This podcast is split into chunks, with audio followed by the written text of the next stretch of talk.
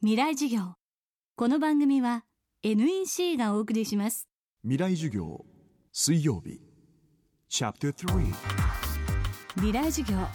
月曜から木曜のこの時間ラジオを教壇にして開かれる未来のための公開授業です。今週の講師は国立極地研究所助教渡辺裕樹さん。渡辺さんは世界各地を飛び回り野生動物にカメラと記録計を取り付けて観察と研究を行っています。動物自身にカメラマンになってもらい映像とデータを集めるこの研究手法はバイオロギングと呼ばれます。南極のアデリーペンギンに取り付けたカメラではペンギンの水中での餌取りの撮影に成功。でも撮影とデータの回収にはさまざまな苦労と工夫がありました。未来授業3時間目。テーマはペンギンカメラマン。ペンギンにビデオをつけて話してもペンギンがすぐ餌取りに行ってくれればいいんだけどもただボケーっと巣の中に突っ立ってるまま空だけを映して1時間半メモリー使ってはい終わりっていうことになりますんでそれが一番難しい問題でこのビデオの場合は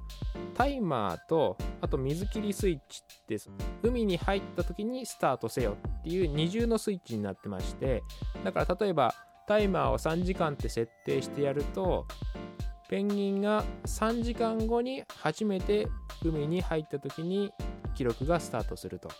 そういう風になってます。ただそれでもなかなかうまくいかないのは例えば3時間後にペンギンが海に水に入ったパチョンと入ったとしてもすぐ出てきちゃってでその後ただ氷の上にボケーっと突っ立ってたっていうことが結構ありましてそうすると1時間半ほぼ空だけを映してたっていうことがになります。だからそういう意味からしても本当に餌を取る瞬間が取れたっていうのはなかなかすごくあの難しかったところです。動物にカメラと記録計を取り付ける。このバイオロギングという研究手法。難しいのはカメラと記録計を動物たちから回収することです。まずペンギンに関してはあのすごく簡単です。っていうのはですねペンギンの調査をする時っていうのはあの子育てのシーズンに的を絞ってやるんですが子育てのシーズンだとペンギンはヒナが巣にいてその夫婦でヒナを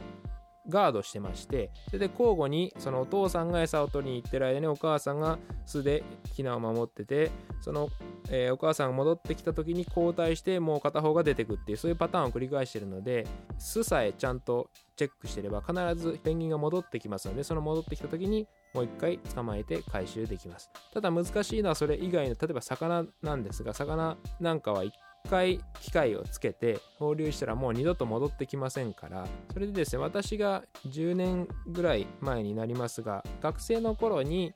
やってたテーマとしてその切り離し装置の開発っていうのがありましてもう一回捕まえることができない動物から機械を回収するためにその動物から機械だけを切り離して水面に浮かべておいて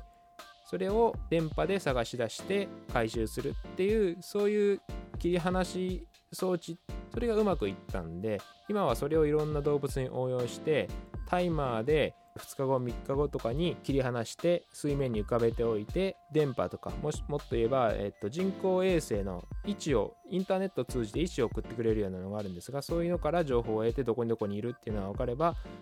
ボートでその場所に行って回収するっていうことができます。未来授業。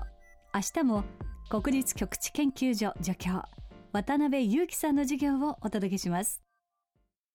地球にあふれるたくさんの情報数字も文章も動画も感情もそんなビッグデータを集めて組み合わせて分析して新しい価値を創造する。それが NEC のビッグデータソリューション。情報をもっと社会の力に。NEC 未来授業。この番組は NEC がお送りしました